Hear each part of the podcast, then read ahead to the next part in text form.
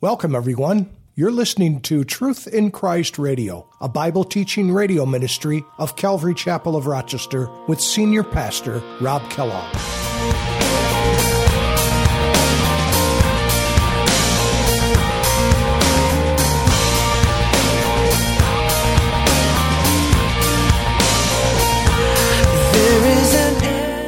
And, and it says in Revelation 12, verse 12, Therefore rejoice, O heavens, and you who dwell in them. Woe to the inhabitants of the earth and the sea, for the devil has come down to you, having great wrath, because he knows that his time is short. It's a short time. It's a short time. But just as we read in the verse here, in verse 8, for this purpose the Son of God was manifest, that he might destroy the works of the devil. Is that going to happen? You better believe it your praise. How can I ever say?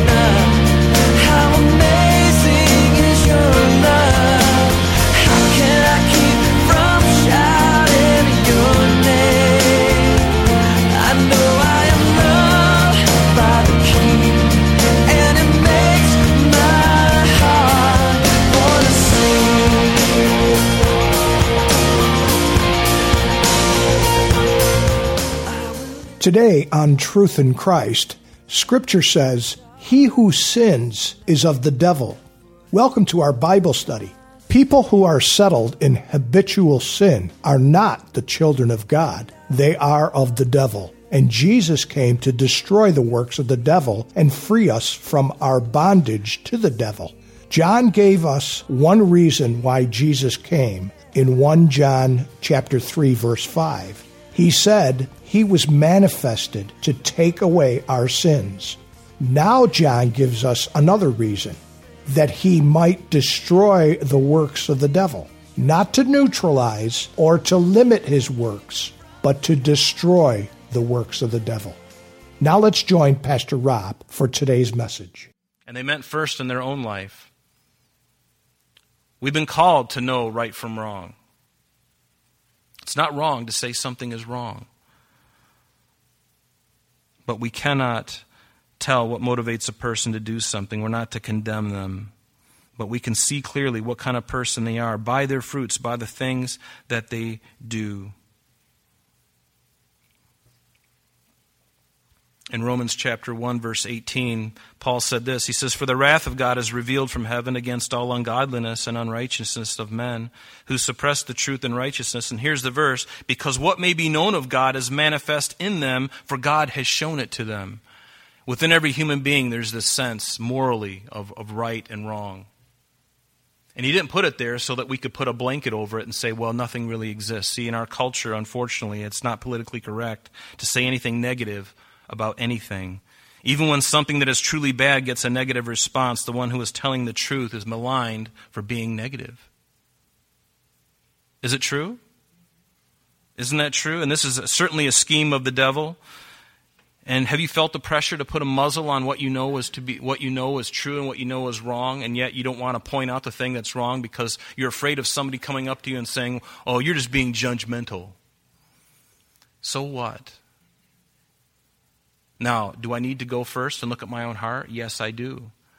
But can I see something that's bad? If you see, you know, somebody running through a red light, it's wrong, isn't it? But we live in a culture today where, where everyone's saying, well, not really. I mean, to the person who was going through the red light, they felt that it was green.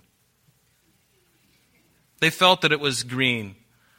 Yeah, he was, this young lady was born with uh, feminine parts, but she feels like she's something else. Nonsense. You're born a male or female. And yet now we've messed it all up. Our whole culture, our whole system is messed up. And boy, the, the rooster is coming home. you know, our, our rooster is getting cooked because they're seeing it. I just saw a thing today, and, and sorry to get off on this, but it, I think it, it fits in here some young people who have been uh, going into being a transgender. They've been told by their family, maybe their parents, you know that um, oh because you you know you played with dolls when you were a little boy, you know when you were like two years old, because they don't know any better. They're just looking at the thing. They don't know the distinction. then, then they start going down this road of making them think that he's a female. And some of them have actually had operations to change their sex. I saw an article this morning that says that many of those people, there's, there's a lot of them now, and it's not being reported in the news, they're, they're wishing they had never done it. And it's messing them up completely.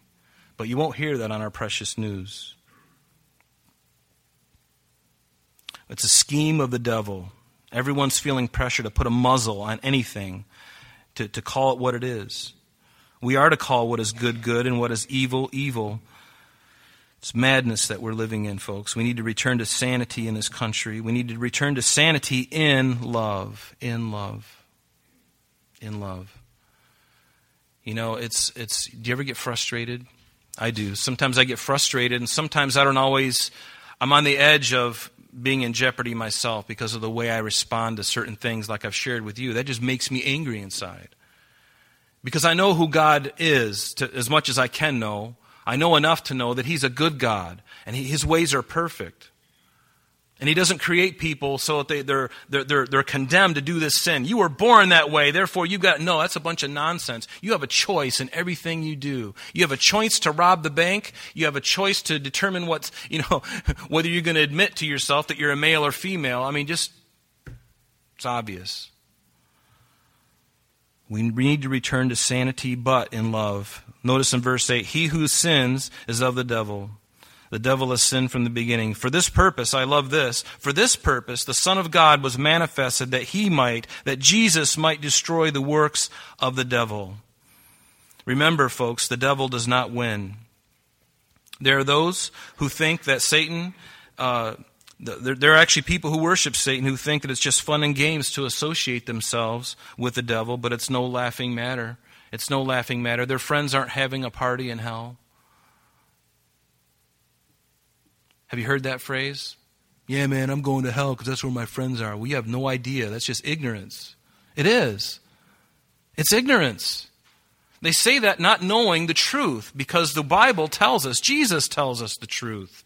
There is one way, there's one truth, there's one life, and it's Him. It's Jesus Christ. But the devil, he will give you the high and the thrill of power and having the upper hand, and it's temporal.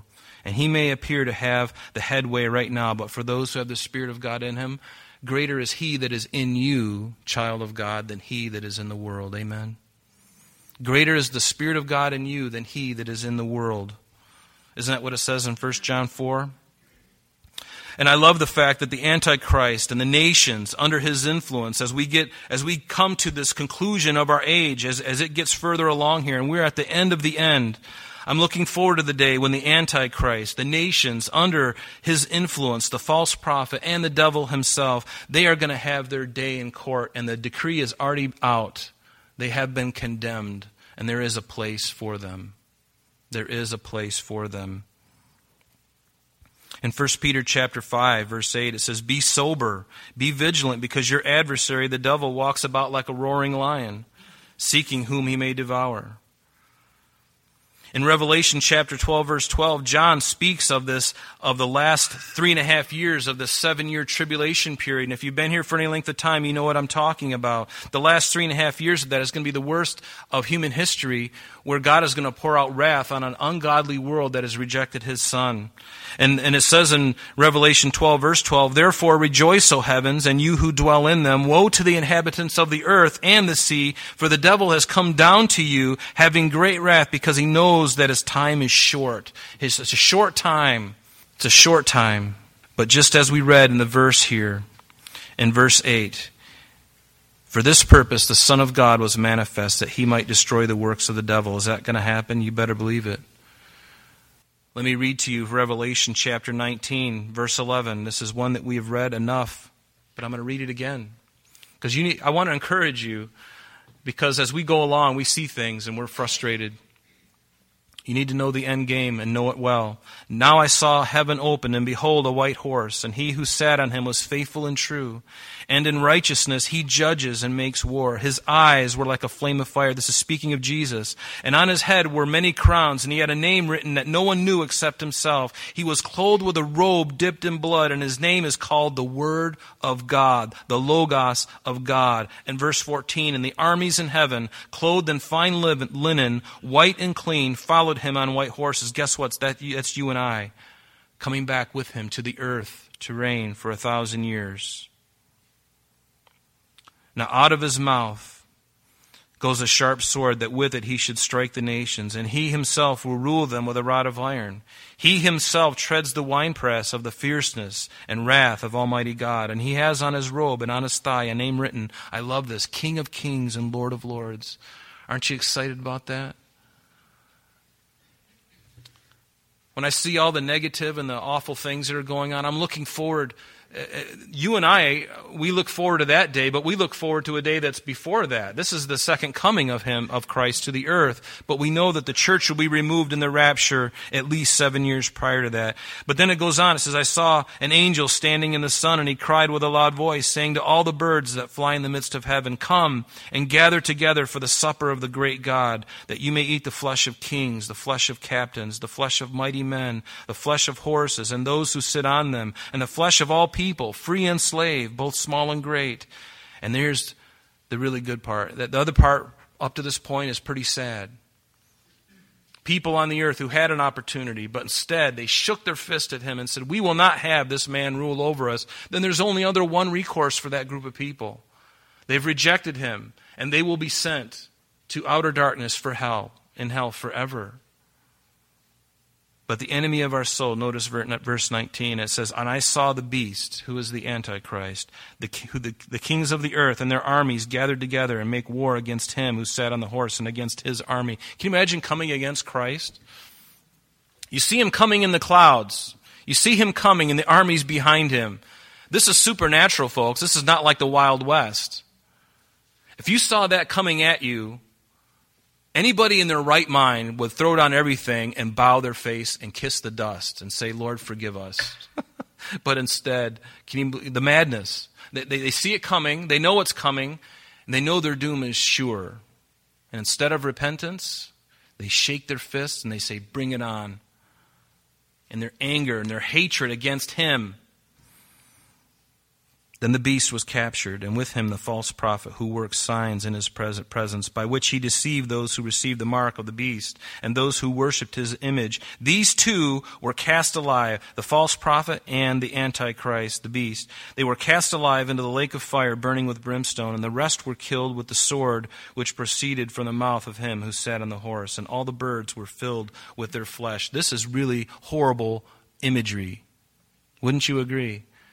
This is not easy, is it? It's horrible. It's not easy to read something like that because nobody wants anybody to go through this. That's why, you know, Paul would say, I, am I'm compelled to share the gospel.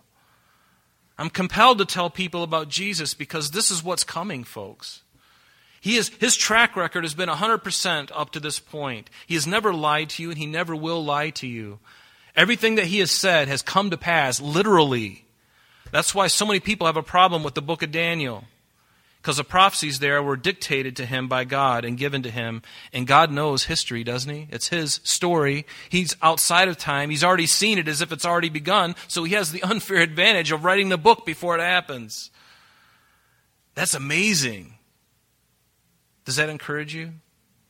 I know I'm talking about some heavy stuff today, and I'm, I'm a little bit excited. But do you know that he loves you? He loves you, but he's serious.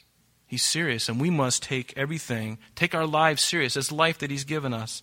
But notice after this, it says Satan is bound for a hundred years, and then finally, in Revelation 20, verse 7, it says, Now when the thousand years were expired, Satan will be released from his prison, and he will go out to deceive the nations. This is in the millennial reign. He's going to be sealed for a thousand years, and after that thousand years, he's going to be released again. And it says, And he will go forth to deceive the nations which are in the four corners of the earth, Gog and Magog, to gather them together in battle, whose name is as the sand of the sea.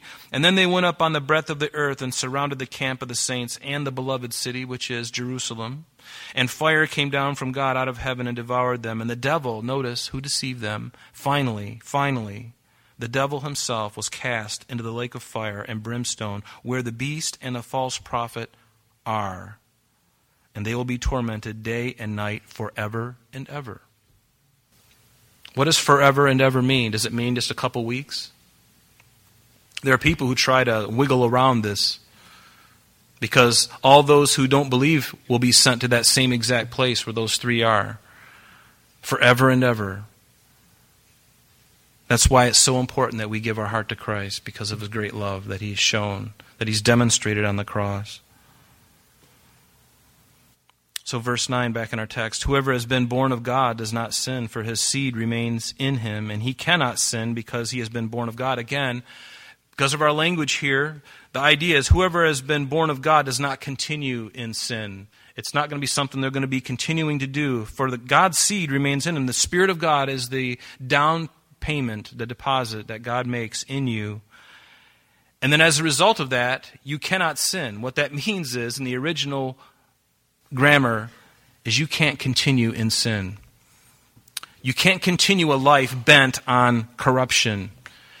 You may sin, and you will, from time to time, but a life that is just continually, guess what? You know what happens? Have you ever grieved the Spirit in your life? For those, eh, hopefully all of us here are born again, but for those who are born again and you know what, when you have sinned, have you grieved the Spirit of God? Have you sinned and then the next day you do the same exact thing and you're like, God, why do I even bother asking for forgiveness? Have you been there? Thank you. Because I have too. And you get so frustrated. We need to turn. We need to turn. In your life, you, you're just miserable, aren't you? Because you've grieved the Spirit in you. you have a conscience. It grieves the Spirit of God, and you know it, and you're like, man, I am just, I feel completely worthless. That's not a bad thing. Psychologists will tell you, oh, it's hurting your self esteem. You're, you know, you should be told that it's okay. You know, if, if it hurts your feelings, then, you know, by all means, just continue doing what you're doing. I mean, after all, God is love, and, you know, just because you love that, you know, that, that other male or that other female, you know, it's okay to engage in that activity. No, it's not. God's greatest gift to us is a conscience and His Word has given us, told us right from wrong. And when we divorce ourselves from that, believe me, we've opened the door, and our culture has opened the door. It's wide open. It's so wide open, it can't get any wider.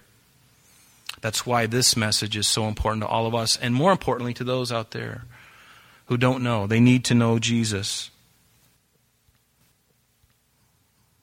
But verse 10, he says, In this, the children of God and the children of the devil are manifest. Whoever does not practice, here it is, whoever does not continuously practice righteousness is not of, not of God, because you prove by not doing it that you're not of him. There ought to be a proof to my, my faith. Uh, there ought to be results behind that, right? There ought to be results. For this is the message that you heard from the beginning, that we should love one another. And, and, and that comes uh, from Leviticus chapter 19, verse 18, the first mention of it. You shall love your neighbor as yourself. James even tells us in James chapter 2, verse 8, that you shall love your neighbor as yourself. This is the royal law, James tells us. For this is the message, verse 11, that you heard from the beginning that we should love one another, and not as Cain, who was of the wicked one, and murdered his brother. And why did he murder him? Because his works were evil, and his brother's righteous. Turn with me to Genesis chapter 4, if you would.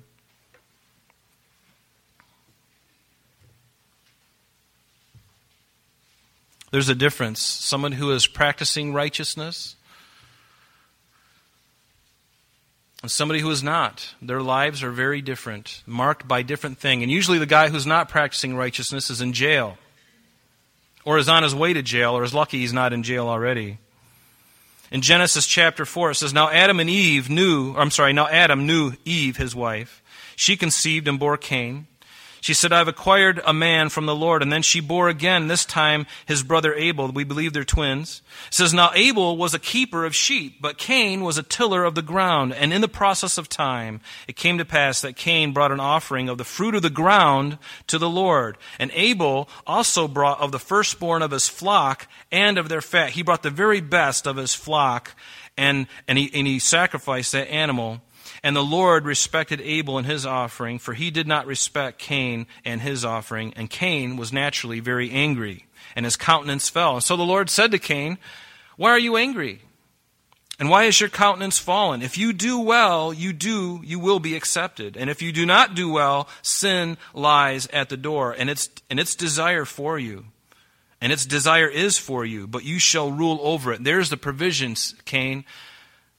You had the provision. You had the choice. You could have made the choice. It has a decision. It wants you, but you have to make a decision. What are you going to do? And we know. So in verse 8, now Cain talked with Abel his brother, and it came to pass when they were in the field that Cain rose up against Abel his brother, and he killed him. And in the original language here, it's really interesting because the word that is used for killed is a word called sphazo, and it literally means to slay or slaughter or by butchering, by cutting the throat. Sorry for the graphicness of this, but I think uh, having understood this, and then I start reading the passage a little further, it, becomes a little more interesting. It literally, literally means taking a knife and cutting the throat, where the jugular is. Because when Abel, as he cut that animal, that first of the flock, and he offered it to God, where did he learn that from? Why did God have respect to that blood sacrifice? I mean, wouldn't it have been better to get that nice Kittelberger basket? The big fruit basket that Cain brought? It looked beautiful. It had all the, you know, mangoes and papayas and all this fruit and a lot of foo-foo and a little card. It looked beautiful. And you think that God will go, man, that is just so cool, man. Well, what's this mess? Abel, what's this mess? You cut the throat of this lamb or whatever it is. You bring this to me? No, God says, I have respect to that, but the other thing I reject. And why? Because in the garden, remember when Adam and Eve sinned, what is the thing that God did? Right before them, I believe. When they had sinned, they knew that they had sinned. God sacrificed an animal right in front of them, and He used the skin of that animal that had atoned for their sin, the innocent blood of a victim in their place. Instead of them, the victim, this innocent animal, was taken the blood was shed, and that skin of that coat God wrapped them with instead of fig leaves. Thank you, Lord. That's where Cain and Abel learned it from. How many times did Adam sacrifice a lamb or an animal and offer it on the altar to God? And Cain and Abel are watching this growing up, growing up. And so finally, there comes a time when Abel and Cain want to make an offering to the Lord. And Abel says, I'm going to do the right thing. And his brother says, You know what? I worked hard. I earned this money. I'm going to give that. And God has a problem with that. Not that you worked hard, but you did it not in the prescribed manner. And I think it's interesting, too, as, you know, that word for kill literally means by cutting of the throat.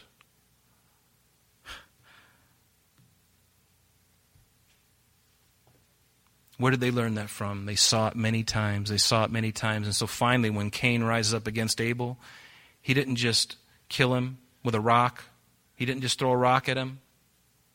No, he butchered him like he butchered that, that animal in sacrifice to the Lord that God accepted. He says, You know what? If that's the way it's going to be, I'm going to do it the same way, but I'm going to do it to you. It kind of puts a whole new twist on it, doesn't it? It co- totally blew me away reading this. And sorry that it's so morbid, but, but, but this, is, this is the reality. This is the reality of it. And then it says in verse 9 that the Lord said to Cain, Where is Abel, your brother? And he said, I don't know. Am I my brother's keeper? And it's you can, you can sense Cain is kind of getting uh, irreverent with the Lord. Because up, up, further it says that Abel was a, a keeper of sheep. And now he comes back and the Lord says, Where's your brother? What am I? Am I my brother's keeper? and then the Lord comes back and says, What have you done?